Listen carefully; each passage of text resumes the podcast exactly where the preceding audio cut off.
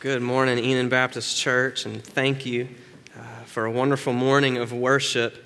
Uh, it is no doubt, it is incredibly clear who your King is.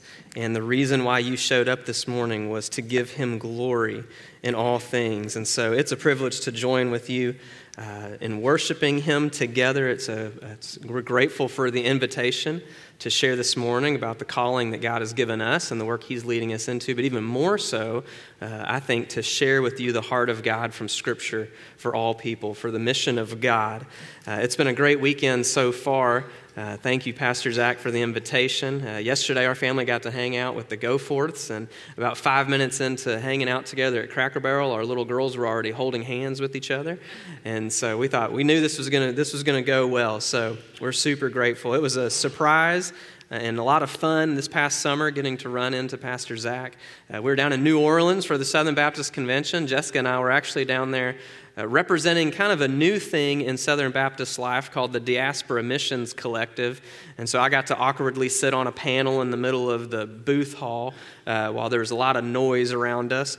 I would say probably my favorite thing from that weekend, though, is running into people. And the highlight, I think one of them was running into Zach. He was our pastor uh, for a few years together in Arkansas. And so it is an honor to be back today. So when we ran into him and told him what we were up to, he said, Well, I need to have you out. Uh, to Enon Baptist, and we were we were excited about that, but I was a little nervous because I didn't quite know what story I wanted to preach from, what passage of Scripture. And it really wasn't until a couple weeks ago uh, that we were leading small group back in Arkansas. And we've got, I don't know about you, we've got about 20 kids in our small group. There's only like four families, so we're highly outnumbered. And so a lot of what we do is lower the expectation and the lower the bar on adult conversation, and we really try to cater to the kids a lot, which usually results in Bible story time with Jamie. Uh, so uh, that night, I think all the adults had just had enough of it. It was one of those cold, rainy nights. We had been plugging away for a lot of weeks, and one of the little girls, actually the little girl of the host family, came up to me and she said, Mr. Jamie, where's our Bible story? I said, Oh, sweetie, not tonight we don't have much time. Your daddy's going to have to do the Bible story tonight. We got text messages, I think. She was angry at us. Uh, I didn't know people liked me that much. Um, it's probably just the kids, but uh, we, we summed up things really quickly that night by simply asking what question, this one question Who's your favorite Bible character? We had been studying in Hebrews chapter 11 the heroes of the faith and all the amazing things that, that the men and women of, old, of the Old Testament would do to show their faith in King Jesus. And so we're just curious who's your favorite Bible character? And it was really fun to get to know your small group that way by who they really lean into in Scripture. Uh, this time of year, I always want to know more about Joseph. That Jesus' earthly dad, right? Like, we just don't get a whole lot in Scripture about his life and what kind of man he was, but I just wish I knew a lot more about him. Uh, but it got me thinking about other Bible characters and other Bible stories that I really like. And it led me to this. Uh, I really love the story about Philip and the Ethiopian eunuch. Uh, I, I believe it kind of encapsulates this idea that it takes the whole church to take the whole gospel to the whole world. That God wants to advance the gospel through everyday people playing whatever their part is that He has assigned them to reach every people group. Uh, sadly, I turned away the little girl that wanted a Bible story, but it reminded me immediately in that moment that Jesus really loves kids. He actually has some harsh warnings about turning away kids, so don't ever do that. Uh, but, but we feel called to be a family on mission. I imagine looking out into this room, a lot of you do as well. Kids are a big deal in the kingdom. Not just in the kingdom, but also for the kingdom. And so, a few years ago, when we started asking God, where do you want us to go? We sense you moving our family, but what does that look like? One of our big prayers was, how can our family together make the greatest impact for the kingdom? That was a dangerous prayer to ask, to pray, but I might put out there. Um, if you want to take that dare and that challenge this morning, go ahead, okay? God might answer it in some really exciting ways. And so I'm going to invite you today to turn to Acts chapter 8 which tells the story of someone whose calling was not specifically to missions. This man was not necessarily called as a missionary. He actually had a very specific role in the church that we'll see in just a moment. Yet the mission of God was in his blood. He just couldn't run away from it. When we speak of missions on a, on a mission Sunday like this, we rightfully think of passages like Matthew chapter 28 or Acts chapter 1. But aside from those commandments to go and be witnesses and make disciples of all nations, what are some core convictions, some core beliefs of those who are going to live sent? Some foundational things, I believe, of people who are going to be sent out by God, sent out by the church, or to be senders of those, or to live sent in your daily life. I think there are just some core foundational convictions that we need to have. The story of Philip and the eunuch is fun for a lot of reasons, but I think it gives us some of those foundational truths, some of those abiding truths that we as missional people following a missional God need to believe with all our heart. We certainly do. As we head to New York City this next year to see Muslims engaged with the gospel and churches planted among Arab peoples from there to around the world, we need to hold on to these things ourselves. And I think Acts chapter 8 gives us a glimpse of that. So, the first thing I want us to see this morning is that to be God sent people, we need to believe that the Father has always been at work among the nations for their good and His glory. Look at what Luke, authoring Acts, says in chapter 8, verse 1. He says that Saul approved of his execution, he being Stephen. We'll get into that in just a minute. Saul approved of Stephen's execution. He was an early church deacon that had been set aside to serve the widows, both Hebrew and Greek widows in the early church. He was called out along with six other guys to be servants. We call them deacons. It is it is Stephen who becomes probably the most passionate proclaimer of the gospel in the early pages of Scripture, so much so that he is the first martyr for the faith. He is stoned to death, and Saul, who we'll later know as Paul, is the one approving of his execution.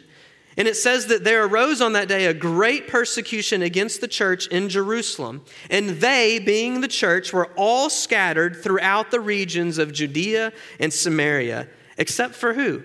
Except for the apostles. To be an apostle is actually to be a sent out one. Yet when persecution arose, the ones that were being sent out were the everyday church people.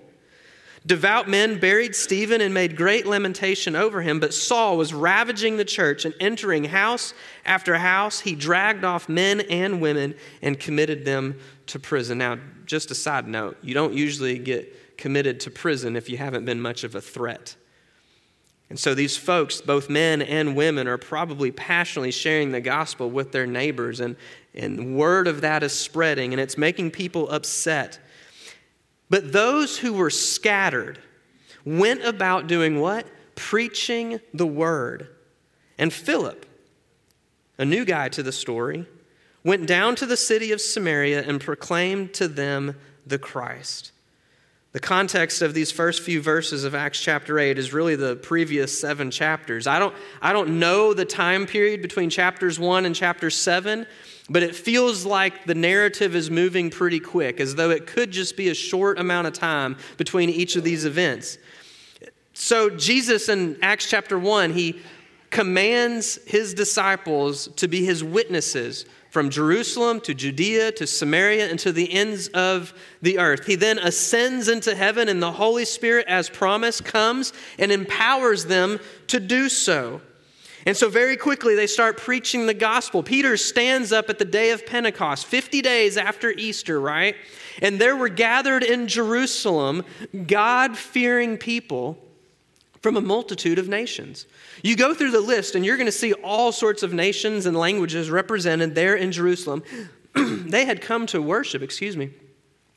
They had come to worship at the festival of the weeks, the time every year where Jews would celebrate and commemorate the giving of the law to Moses as he was leading the people out of Egypt along the Exodus. And so they come every year to worship in Jerusalem to honor this day. And people from all over the known world, God-fearers from other languages, from other tribes, from other people groups, have come to Jerusalem to worship. And that is where Peter stands up and delivers his sermon, where 3,000 are added to the church on one day, where the apostles begin preaching around Jerusalem. And as they do, it gains the attention of religious leaders from various synagogues who are upset about the preaching of Jesus as the Messiah. So much so that in Acts chapter 6, After the church becomes more diverse with Hebrews and Greeks joining in one body and tensions arise among them, the church actually sets out people to serve as deacons so that the apostles can pray and preach. And at the same time, these synagogue leaders are starting to persecute and pursue them so that one of those deacons, Stephen, as he's preaching the gospel, as we just mentioned, he gets stoned to death. Paul approves it. And in Acts chapter 8, verse 1, persecution breaks out.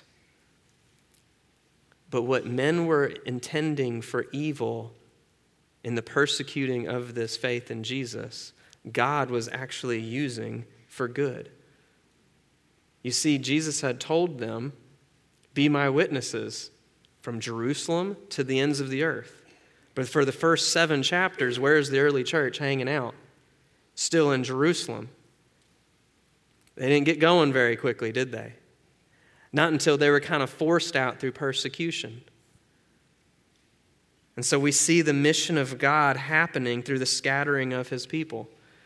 A friend of mine likes to say that we don't often Acts 1 8 until we experience Acts 8 1.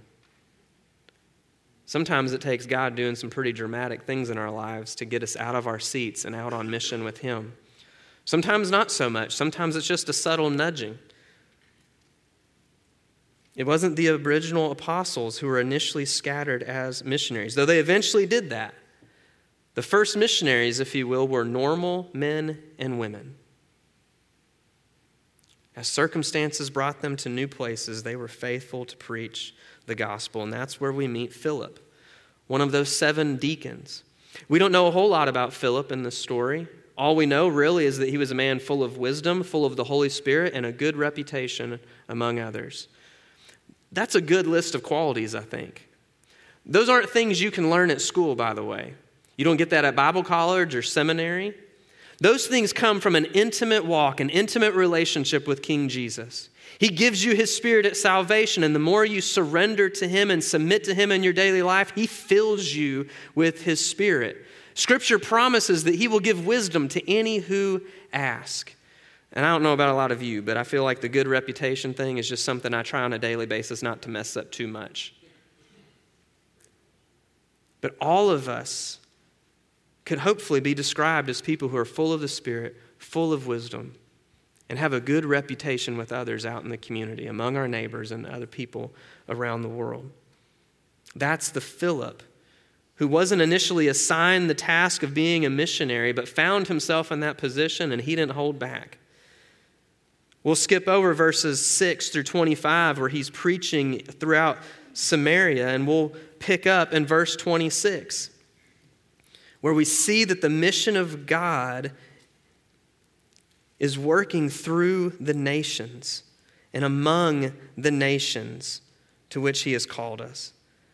It says in verse 26 An angel of the Lord said to Philip, Now rise and go to the south to the road that goes down from Jerusalem to Gaza. This is a desert place. So Philip rose and went, and there was an Ethiopian, a eunuch, a court official of Candace, queen of the Ethiopians, who was in charge of all of her treasure. He had come to Jerusalem to worship, presumably with that multitude of nations going up for the Festival of Weeks.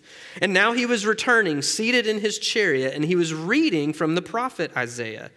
And the Spirit said to Philip, Go over and join this chariot. So Philip hesitated. He said, Hold on, I need to pray about this. Philip ran over, and he heard him reading Isaiah the prophet and asked, Do you understand what you are reading? The Ethiopian here is probably a man from modern day Sudan. Ethiopia, Ethiopian was just kind of the word that the New Testament writers had to describe people from that part of the world, but Ethiopia really wasn't a country as we know it today. These are probably ancient Cushites in modern day northern Sudan, people that I would have worked among as one of your IMB missionaries. A lot of them could trace their lineage back to biblical characters. I'll never forget meeting a man, he was Sudanese, his name was Jonadab. He actually picked up his name from the story of Jonadab in the book of Jeremiah. There likely were people that were descendants of a guy named Ebed Melech from Jeremiah's book as well. Probably even this eunuch had family members and friends that eventually would be known to me generations later, working as one of your missionaries there. He was worshiping in Jerusalem, which I think is a partial fulfillment of Jeremiah 38 through 39, where another Ethiopian man, Ebed-Melech, actually pulls Jeremiah out of a well and saves him and rescues him, and God promises that he's going to bless him and save him as well. Some translations says that Philip was told to go down about noon. Most translations I think probably say he's told to go south. Regardless of whether he's telling you when to go or where to go, I think this is true though. God knows the wheres and the whens of our lives. He knew at that time of day, on that particular road, there would be an Ethiopian man whose heart was drawn to him, who he had been calling out of the animism and the pluralism of his African religions and leading him into the worship of the one true God. That particular man was going to be on that particular road at that particular time of day, and there just so happened to be, by God's providence, Philip being positioned to meet him there. God knows the wheres and the whens of our life, but more importantly, He wants to meet us there. Just as He wants to meet that Ethiopian man on that road on that day. Even though he was an outsider culturally and religiously, God was already at work in his life. And that's not a new thing. Paul says in Acts chapter 17, standing in the Areopagus in Athens, preaching to the Greeks about the resurrection of Jesus, he says that God made, in verse 26, from one man all the nations of mankind, and he has determined where they live and when they live there for the sake of them seeking after him and finding him, though he's actually not far from any one of us. God not just not doesn't only know where you are and when you're there and what your need is in that moment. He is actively working in that. Some people would say he is orchestrating the movement of the nation so that they might have opportunity to hear the gospel. So it's no coincidence, Alabama, that you have Arabic churches, Cambodian churches, Chinese churches, Hispanic churches. It's no coincidence that yesterday when we were in Birmingham, we lost track of the different nations we were meeting at the Science Center, of the Arabs and the Hindus and all sorts of other people that were present there. That's no accident. That is by God's providence that people from some of the most unreached places on earth, for whom it is very difficult for our missionaries to gain legal access, where resources are limited, where persecution is high, where new believers often have to remain in secret for a while, at the threat of persecution. It is no coincidence then that God opens up seemingly a back door for them to come within reach of the Bible Belt or to major global cities, even like New York. It's not accidental. God is at work. He always has been at work. It is His heart that the nations be reached. I don't know about you, but I'm grateful for that. I look at my own life. I've got grandparents that are German, Russian, French. My uncle took one of those 23andMe DNA tests not too long ago. It came back and said I was just about 1% North African. I was really excited about that. Having spent so much time there, I felt like they really, truly were my cousins now, you know? I would say for the majority of us in this room, most of us are cultural outsiders. As Ephesians says, we were strangers and aliens to the promises of God. But God having a heart for the nations meant that God had a heart for you. And he still does for every single one of us, for every tribe, language, and people. It's not a Baptist thing. It's not a New Testament thing. It's not a thing that started with Jesus when he gave the Great Commission. It is a God thing. It has been from the beginning of Genesis to the end of Revelation. And every page in between, you see God's heart for all people in all places.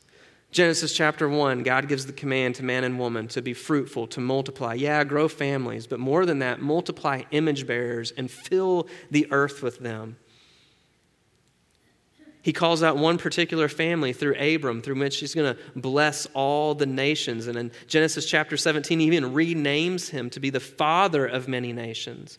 And when he even gives his first covenant, the covenant of circumcision with Abraham's family, did you know that Ishmael was one of the first ones to receive that covenant? Did you know that there were foreigners from all the nations that had attached themselves to Abram? Go back and read Genesis chapter 17. Those who were strangers and aliens to the promises of God. In the most exclusive moment of God's choosing of a people for himself, he still left the door open for others to come in. And he still does the same today. All throughout Israel's history, they were commanded to declare the glory of the Lord among the nations. They were promised in Habakkuk 2 that the glory of the Lord would fill the earth. 2 Corinthians chapter 5 tells us that it is in Christ that God was reconciling the world to himself. So when Jesus finishes his work on the cross and he gets out of that grave and he commands his disciples to go, he wants them to make disciples of all nations. He empowers them with the Spirit to do so. And he even promises in Matthew chapter 24, verse 14, that this gospel of the kingdom will be preached throughout all the world as a testimony to all nations, and then the end will come. There is a lot of work to do. Because if you read the end of the story, you see the promise that was made as a promise that is kept. Revelation chapter 5, 9, and 7, 9, we see a vision of a victorious yet crucified lamb standing in the throne room.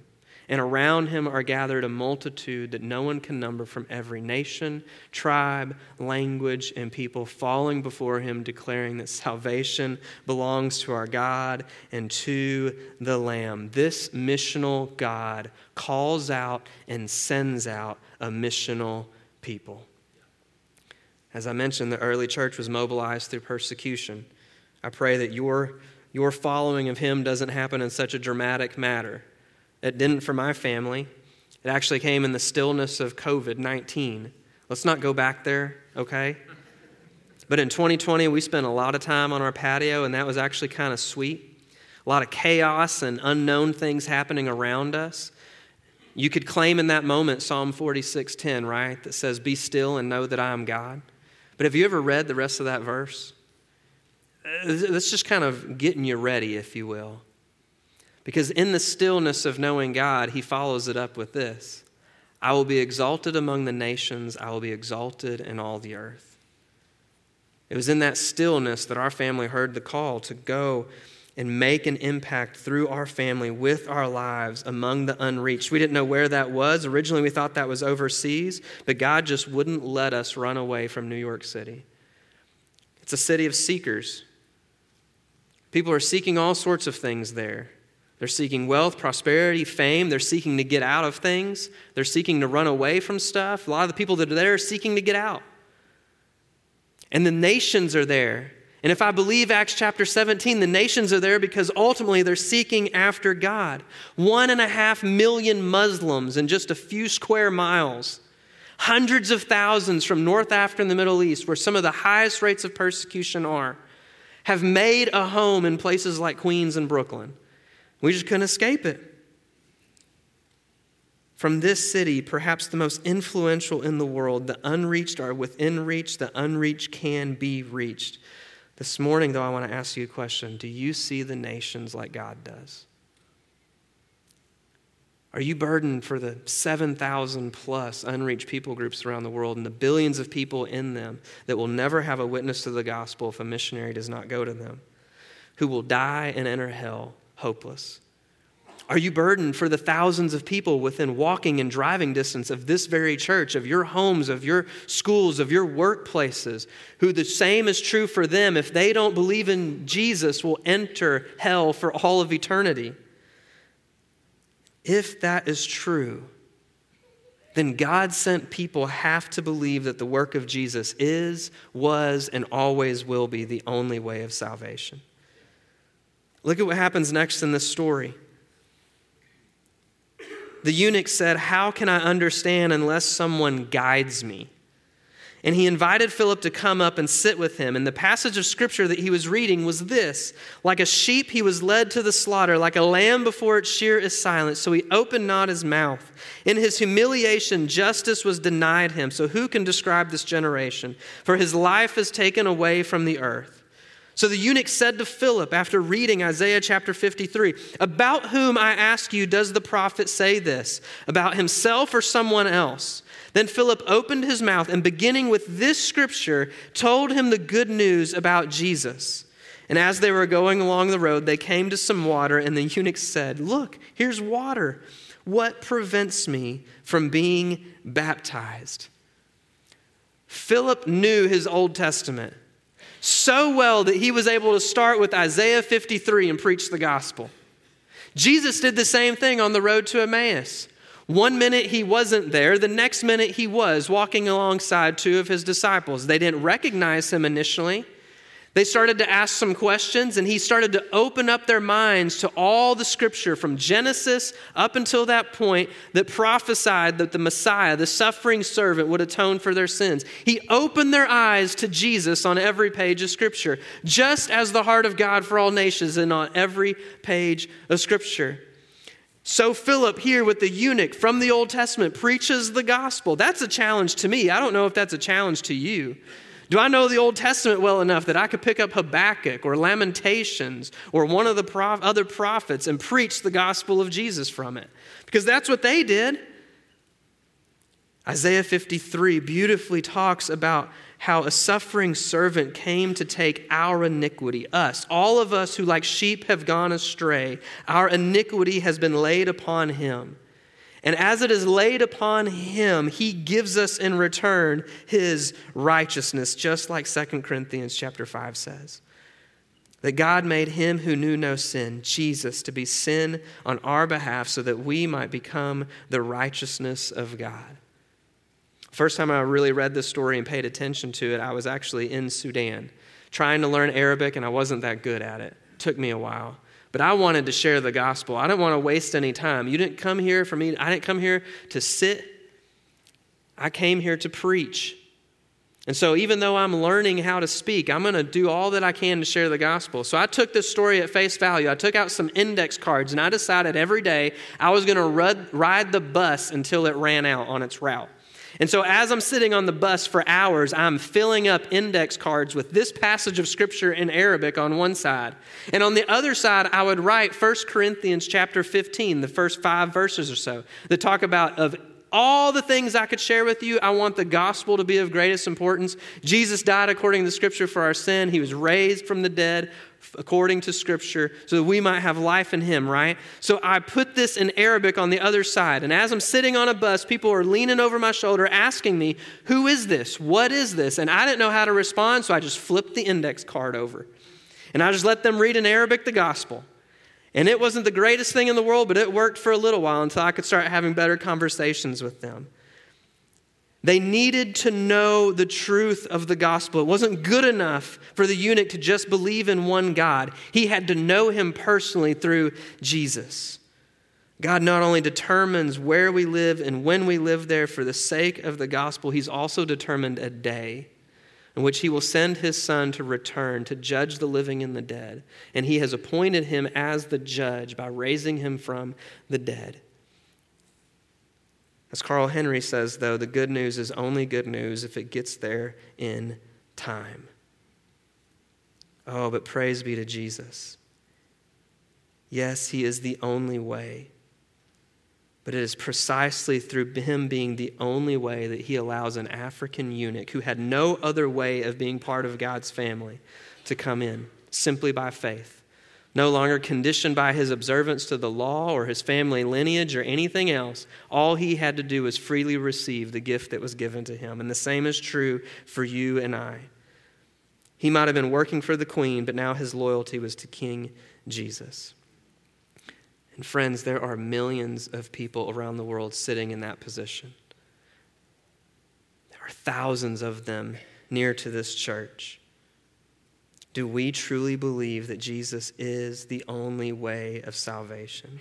Because if we do, then we must believe also that the Spirit wants to work in and through us to accomplish His mission. God sent people don't just love to talk about missions, they don't like to raise flags. They truly believe that Jesus is the only solution to our sin problem and that the Spirit is working through us as individuals to meet it.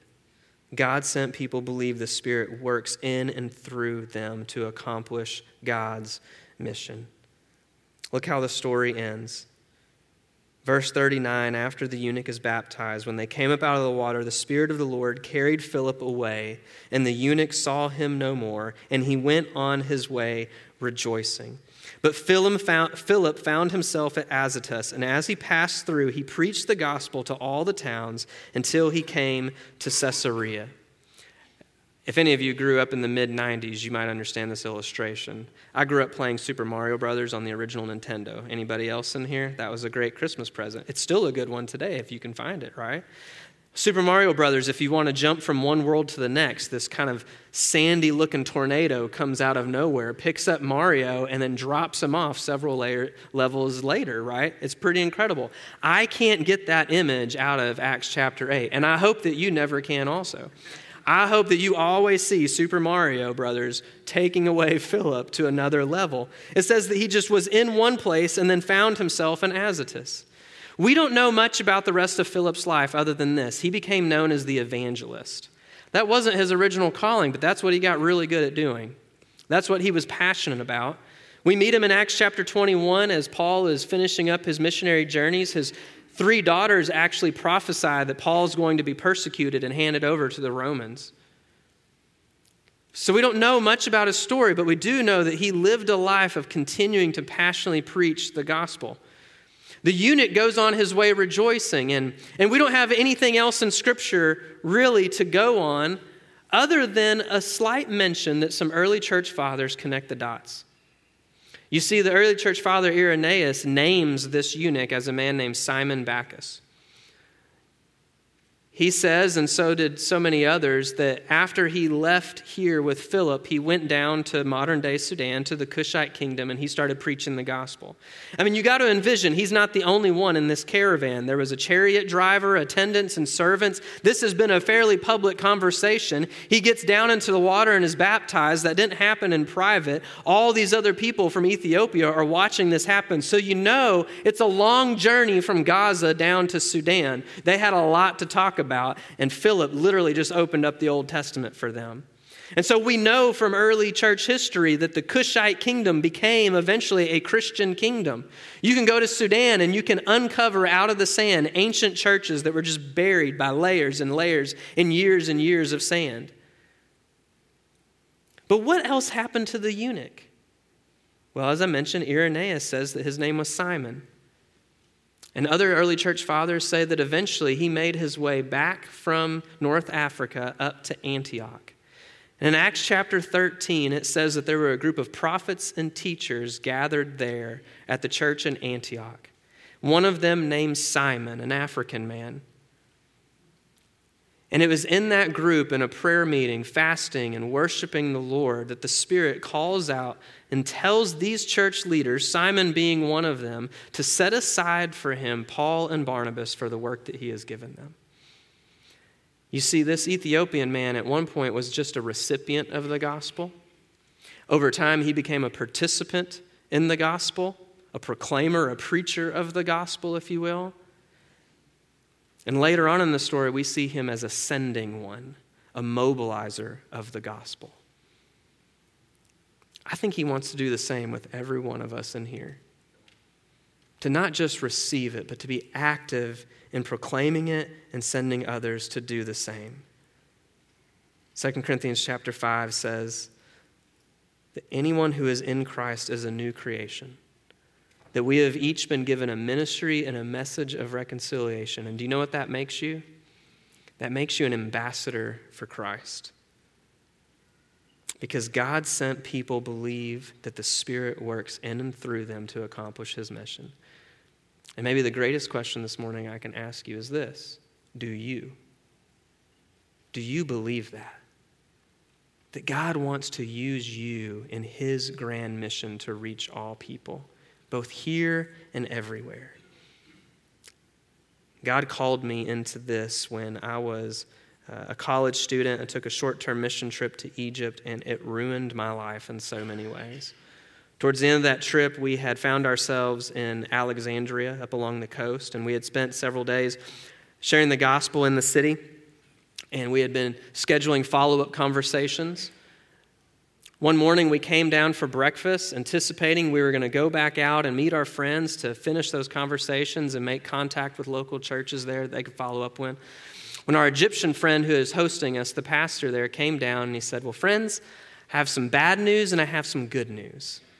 Here's the bad news standing outside those gates of this compound are a bunch of angry men they heard that there were American Christians preaching the gospel around the streets of Alexandria this week, and they have been given the authority as secret police and military personnel and guards of this city to arrest and deport anyone who walks out of these gates. Our faces kind of drop. We're done for, we're toast. But the good news is, they don't know that you're here. Excuse, could you say that again? They don't know that you're here.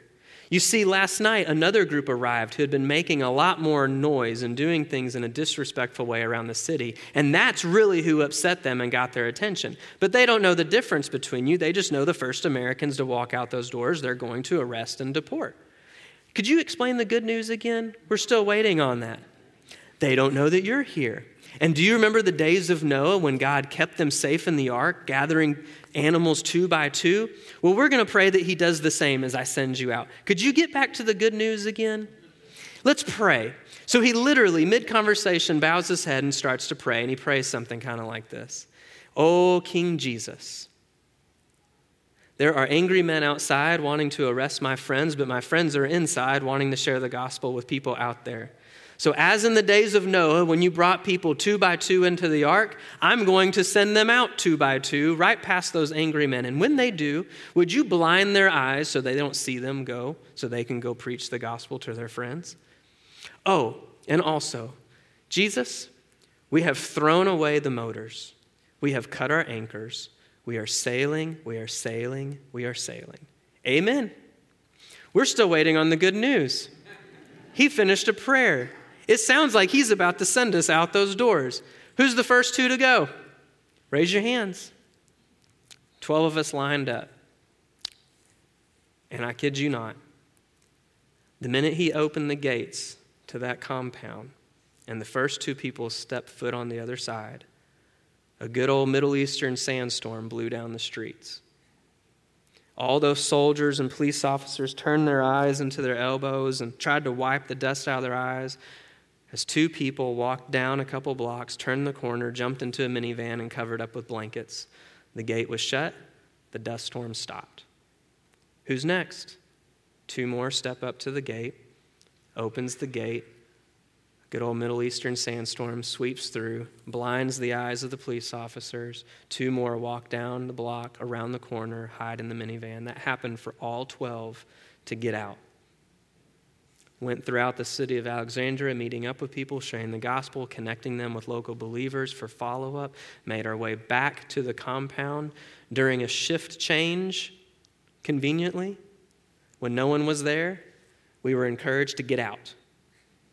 A bus pulls up, starts taking us out of the compound. About five minutes later down the road, we get a phone call from the manager that says they just got an arrest warrant. They were allowed to come into the compound while that other group was swimming in the swimming pool, they jumped in with them and handcuffed them. And now they're on their way to the airport. sad for those guys. They didn't get to experience very much of Egypt after that. But I've always lived with that story as kind of a life motto. I don't want to be anchored in anything but King Jesus. I want my life to be characterized by sailing with the Spirit. And I don't know what that looks like for you. It looks like one thing for me and my family. The anchors that we have to cut might be different from yours. It might be living situations, it might be certain relationships that look different in the future. I don't know what it costs you to do what the Lord calls you to do. But as we depart this morning, would you ask yourselves these questions? First of all, what anchors keep you from following Christ today? From trusting in Him for salvation? For any one of us to come to Him, we've got to cut something aside. We've got to come to Him dependent. What anchors keep you from making your faith public? For the eunuch, as soon as he found water, he got baptized. Would you cut anchors on any fear or anything holding you back and come down this morning, grab Pastor Zach's hand, and say, I need to be baptized? And for the rest of us, what anchors keep you from playing your part in the mission of God? What are they? A few years ago, we just had to simply say yes to Jesus. We didn't know all the details. That might be your first step today. But what anchors are keeping you from playing your part in the mission of God? May your only anchor be in Christ, and may the rest of your life be characterized by sailing wherever He leads you according to His will. Would you pray for this morning? God, thank you for your kindness and generosity to us in the gospel. Thank you for your saving grace, God. I pray for this church family, for Enon Baptist Church, that they would continue to find their place in your mission both here locally and around the world. Continue to bless them as they are so generous in their stewardship of what you've given them. Father, even in their people, that there might be some yeses this morning yeses to Jesus, yeses to making that public. God, yeses to whatever you're leading them into next for themselves and for their families. Father, we are grateful and we pray that you get all the glory from our lives, from this church, from our time that we have on earth. In Jesus' name I pray. Amen.